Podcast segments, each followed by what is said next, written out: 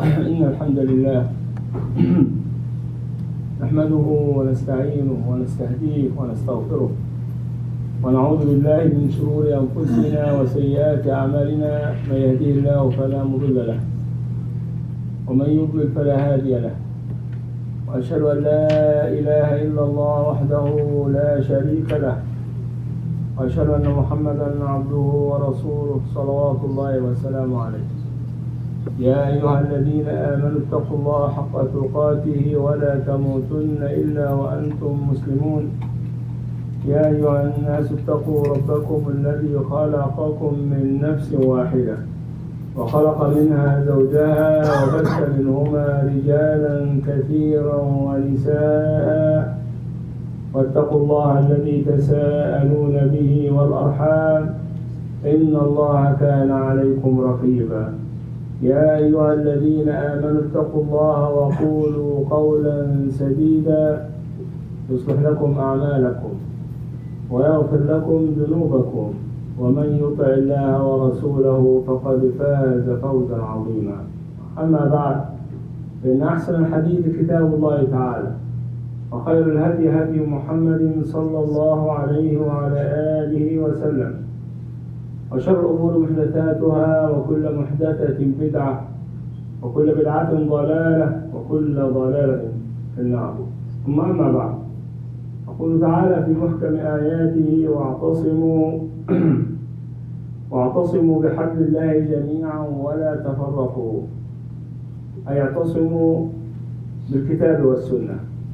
وما كان عليه النبي صلى الله عليه وعلى آله وسلم وأصحابه رضي الله تعالى عنهم أجمعين.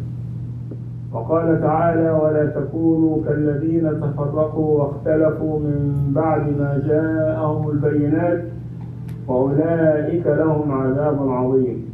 يوم تبيض وجوه وتسود وجوه. كان الله سبحانه وتعالى عن التفرق والاختلاف. بعدما جاءنا بالبينات والهدى ولا نفعل كما فعل الذين من قبلنا. ثم قال يوم تبيض وجوه وتسود وجوه. أي كما قال ابن عباس رضي الله تعالى عنهما يوم تبيض وجوه أهل السنة وتسود وجوه أهل البدعة والفرقة. وقال تعالى وأن هذا صراطي مستقيما فاتبعوه ولا تتبعوا السبل فتفرق بكم عن سبيله. ذلكم وصاكم به لعلكم تتقون. عن ابن مسعود رضي الله تعالى عنه قال خط لنا رسول الله صلى الله عليه وعلى آله وسلم خطا ثم خط عن جانبي الخط خطوطا ثم قال في الخط الاوسط هذا صراط الله المستقيم. وهذه السبل على رأس كل سبيل منها شيطان يدعو إليها. ثم قرأ قوله تعالى وأن هذا صراطي مستقيما فاتبعوه ولا تتبعوا السبل. فتفرق بكم عن سبيله. ذلكم وصاكم به لعلكم تتقون. وصية الله سبحانه وتعالى أن نستمسك بالصراط المستقيم الذي هدانا إليه برسوله محمد صلى الله عليه وعلى آله وسلم. وبين أن السبل على رأس كل منها شيطان. من شياطين الإنس أو شياطين الجن أو كلاهما فنسأل الله سبحانه وتعالى أن ينجينا من شرورهما. ونهى سبحانه وتعالى عن التفرق في الدين. فقال تعالى إن الذين فرقوا دينهم وكانوا شيعا لست منهم في شيء. إنما أمرهم إلى الله ثم ينبئهم بما كانوا يفعلون. إن الذين فرقوا دينهم وكانوا شيعا لست منهم في شيء. أي أنت بريء منهم وهم براء منك.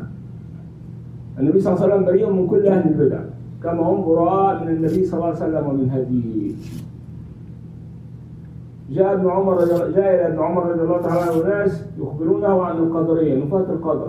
فقال إذا رأيتهم فأخبرهم أن عبد الله بن عمر بريء منهم وهم براء من عبد الله بن عمر. أو كما قال رضي الله تعالى عنهم فمن السنة البراءة من أهل البدع والتشنيع بهم وإظهار عوراتهم أحيانا كانوا أو أمواتا. نصيحة لأمة محمد ونصيحة للعوام حتى لا يقعوا فيما وقعوا فيه.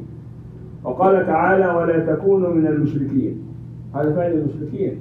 ولا تكونوا من المشركين من الذين فرقوا دينهم وكانوا شيعا. كل حزب بما لديهم فرحون. عن العرباد بن سارية رضي الله تعالى عنه قال وعظنا رسول الله صلى الله عليه وسلم موعظة وجلت منها القلوب ودمعت منها العيون. فقلنا يا رسول الله كأنها موعظة مودع فأوصنا. قال أوصيكم بتقوى الله والسمع والطاعة. لمن؟ الأمير وإن تأمر عليكم عبد حبشي وفي رواية كأن رأسه الزبيب ثم قال فإنه من يعش منكم فسيرى اختلافا كثيرا. فإنه من يعش منكم فسيرى اختلافا كثيرا. انتشار المعاصي والفواحش وانتشار البدع وغلبة أهلها. فعليكم بسنتي. ماذا نفعل؟ قال صلى الله عليه وسلم فعليكم بسنتي وسنة الخلفاء الراشدين المهديين عضوا عليها بالنواجذ وإياكم ومحدثات الأمور فإن كل محدثة بدعة. المقصود محدثة الأمور في الدين الذين شرعوا أو يشرعون ما لم يأذن به الله سبحانه وتعالى. وابتدعوا عبادات لم يأذن الله سبحانه وتعالى بها ولا رسوله صلى الله عليه وعلى آله وسلم. وتفرقوا. وكان أول فرقة أو بدعة بدعة ظهر الإسلام الخوارج الذين كفروا المسلمين. من عهد عثمان بن عفان حتى كان أولهم. ذو الخويصرة التميمي. حرقوس بن زهير. يصفه الصحابي يقول رجل ناتئ الجبهة غائر العينين كث اللحية.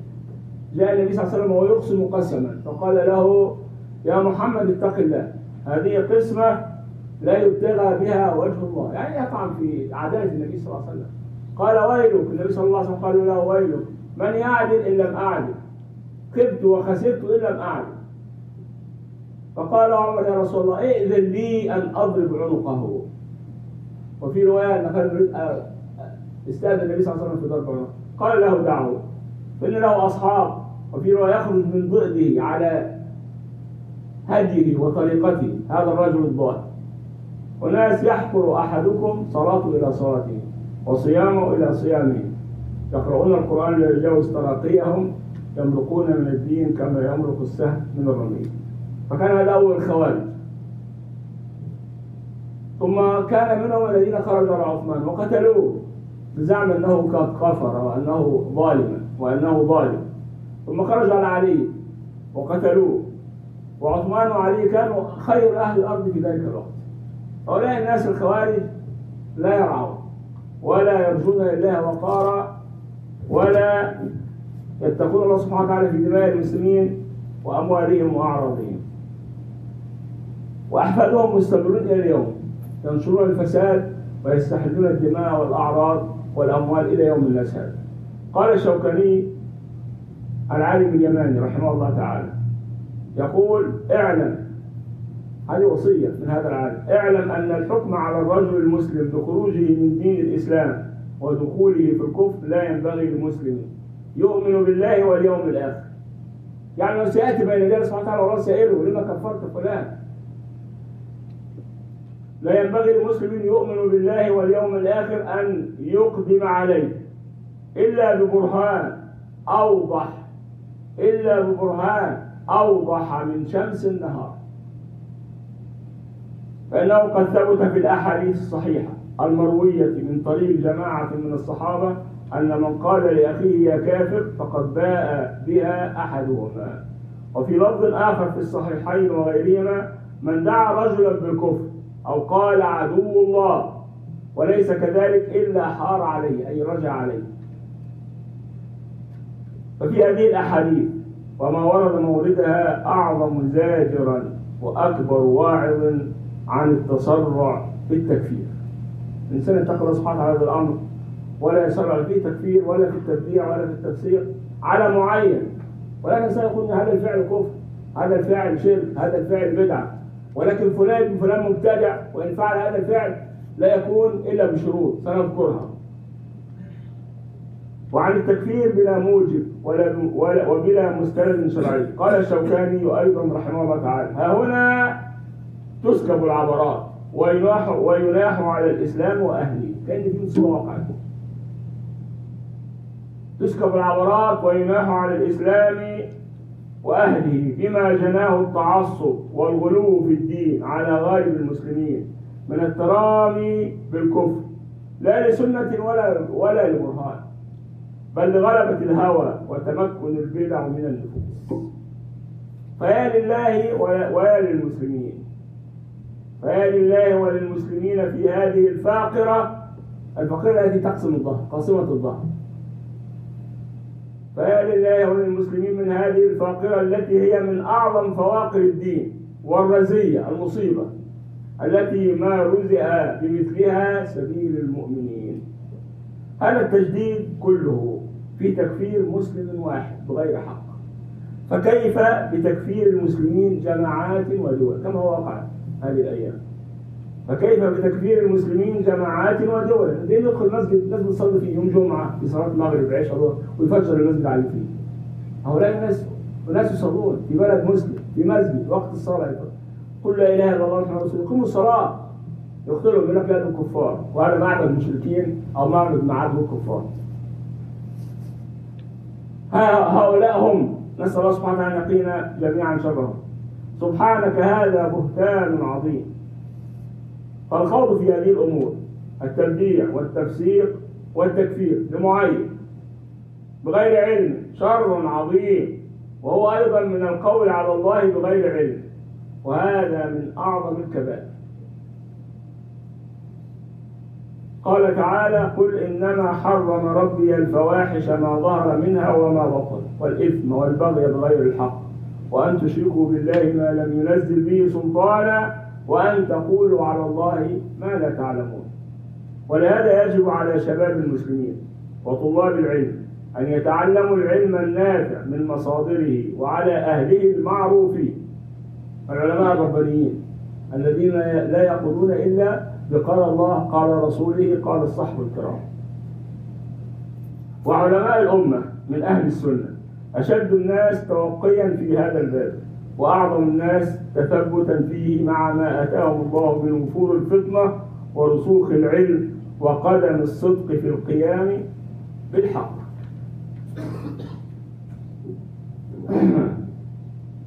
قال شيخ الإسلام ابن تيمية رحمه الله تعالى وليس لأحد أن يكفر أحدا من المسلمين. وإن أخطأ أو غلط حتى تقام عليه الحجة وتبين له المحجة. هذا الفعل معصية فسق بدعة كفر شرك. ولكن فلان فلان فعل هذا الفعل. ينطبق عليه كافر أو فاسق أو مبتدع أو أو عاصي. لا نستطيع نقول ذلك إلا بعد إقامة الحجة والبينة عليه وانتفاء الشروط وتوافر وتوافر الشروط وانتفاء الموانع الأمر جد خطير يا جماعة.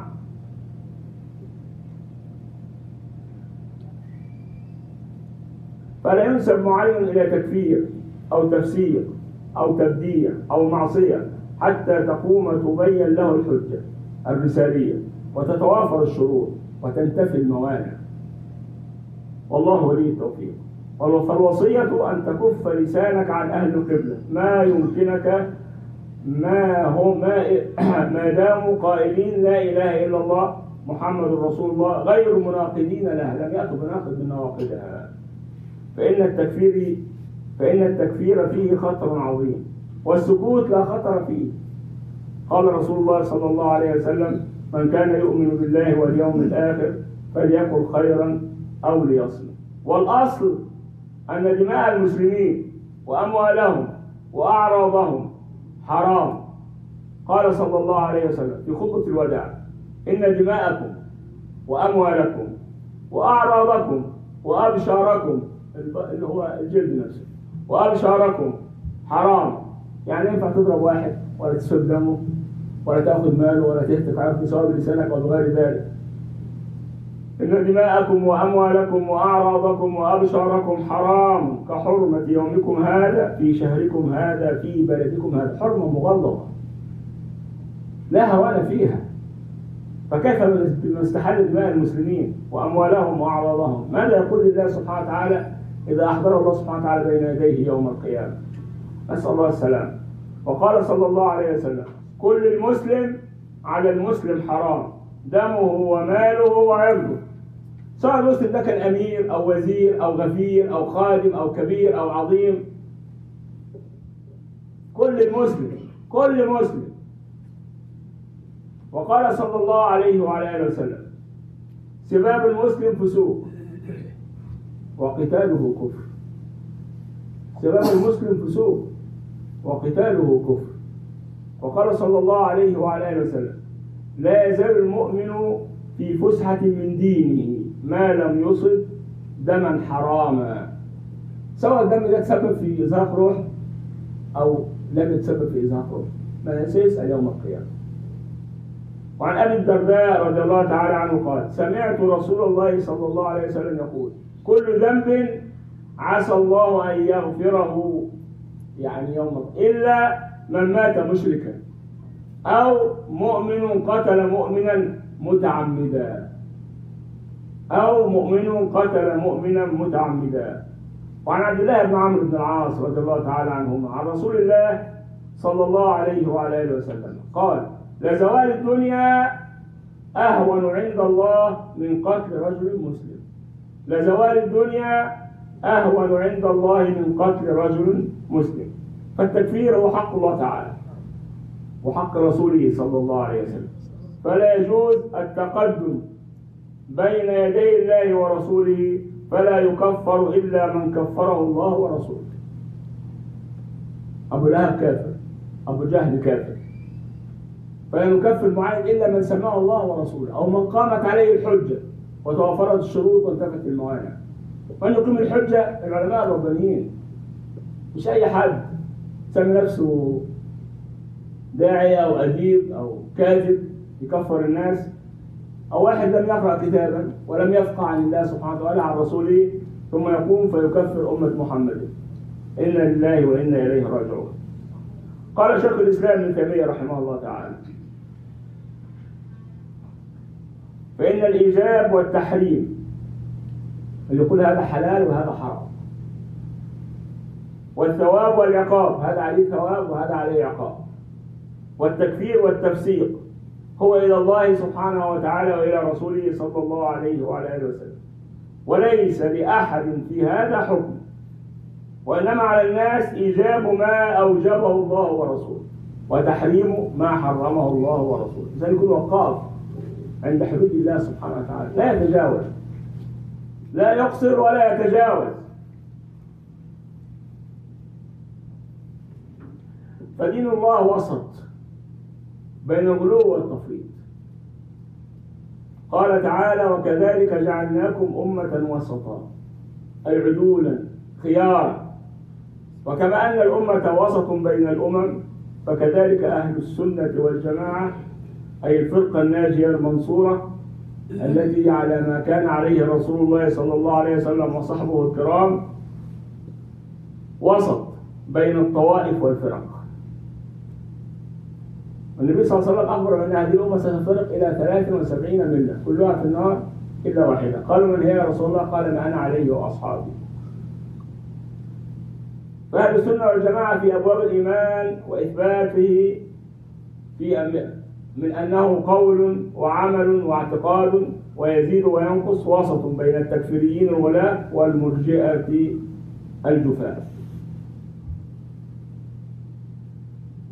فلا يكفرون مسلما ويقولون إن الإيمان يزيد بالطاعة وينقص بالمعصية. وفي باب الأسماء والصفات هم وسط بين المعطلة الذين ينفون صفات الله سبحانه وتعالى وبين المشبهه الذين يصفون الله سبحانه وتعالى بخلقه. تنزيه بلا تعطيل وإثبات بلا تشبيه. و... و... برهانهم في ذلك قوله تعالى ليس كمثله شيء. هذا تنزيه. وهو السميع البصير. هذا إثبات لأسماء الله سبحانه وتعالى صفاته المثلى. وفي باب القضاء والقدر أهل السنة والجماعة وسط بين القدرية والجبرية. القدرية قالوا لا, لا قدر. وأن الله سبحانه لا يعلم شيئا عما سيقع منك حتى يقع منك. وقالوا إن الإنسان هو خالق فعل نفسه فأثبتوا خالقين مع المولى عز وجل. ولذلك جاء في الحديث أن القدرية مجوس هذه الأمة. والجبرية قالوا الإنسان لا حيلة له هو يفعل ما قدره الله سبحانه وما أمره سبحانه وتعالى به. فالمعصية قدر الله عليه. والطاعة قدر الله عليه. فلما يثيبه الله ولما يعاقبه. فأهل السنة أثبتوا أن الفعل خلق الله سبحانه وتعالى وهو كسب العبد واختياره بمشيئته. فلذلك يعاقب ويثاب. يعاقب على المعصية ويثاب على الطاعة. وأهل السنة والجماعة وسط في أهل الكبائر. من أمة محمد صلى الله عليه وسلم. بين الخوارج والمعتزلة وبين المرجئة. الخوارج والمعتزلة قالوا مرتكب الكبيرة كافر. الخوارج قالوا مرتكب الكبيرة كافر. وإن مات دخل النار خالدا مخلدا فيها أبدا. والمعتزلة قالوا مرتكب الكبيرة خرج من الإيمان ولم يدخل في الكفر. في منزلة بين المنزلتين وقالوا هو الفاسق. طب وإن مات على ذلك قالوا خالد. قالوا فهو خالد مخلدا أو في نار جهنم. فاتفقوا الخوارج في المآل في الآخرة فخلدوا أهل المعاصي من أمة محمد في النار بزعمهم. والرسول صلى الله عليه وسلم يقول شفاعتي لأهل الكبائر من أمتي. وأهل السنة يقول أن المعصية تنقص الإيمان ولكن لا تخرج العبد من حظيرة الإيمان إلى الكفر إلا إذا استحل. وأقيمت عليه الحجة. وتوفرت الشروط وانتفت الموانع. أما المعاصي تنقص الإيمان ولكن لا تذهب به بالكلية. وأن أهل الكبائر إن أدخلهم في المشيئة إن شاء الله غفر لهم وإن شاء عذبهم وإن عذبهم لا يعذبهم على التأبيد. ولكن يخرجهم برحمته وبشفاعة الشافعين ثم يدخلهم الجنة. والله سبحانه وتعالى أعلم. أما المرجئة فقالوا لا ينفع لا يضر مع الإيمان معصية كما لا ينفع مع الكفر طاعة. وقالوا أن الإيمان لا ينقض بالمعاصي ولا يزيد بالطاعة هو جملة واحدة. ولذلك قد الإنسان يفعل ما يفعل ويترك الفرائض والواجبات والسنن والنوافل يترك كل شيء ويفعل كل الموبقات وإيمانه كإيمان جبرائيل وميكائيل. وهذه عقيدة منتشرة انتشار الغرب الهجيم هذه الأيام خاصة بعد هذه الثورات الناجسة التي أخرجت كثير من الناس من الهدى إلى الضلال والعياذ بالله. فنسأل الله سبحانه وتعالى أن يهدينا جميعا سبلنا إنه ولي ذلك والقادر عليه.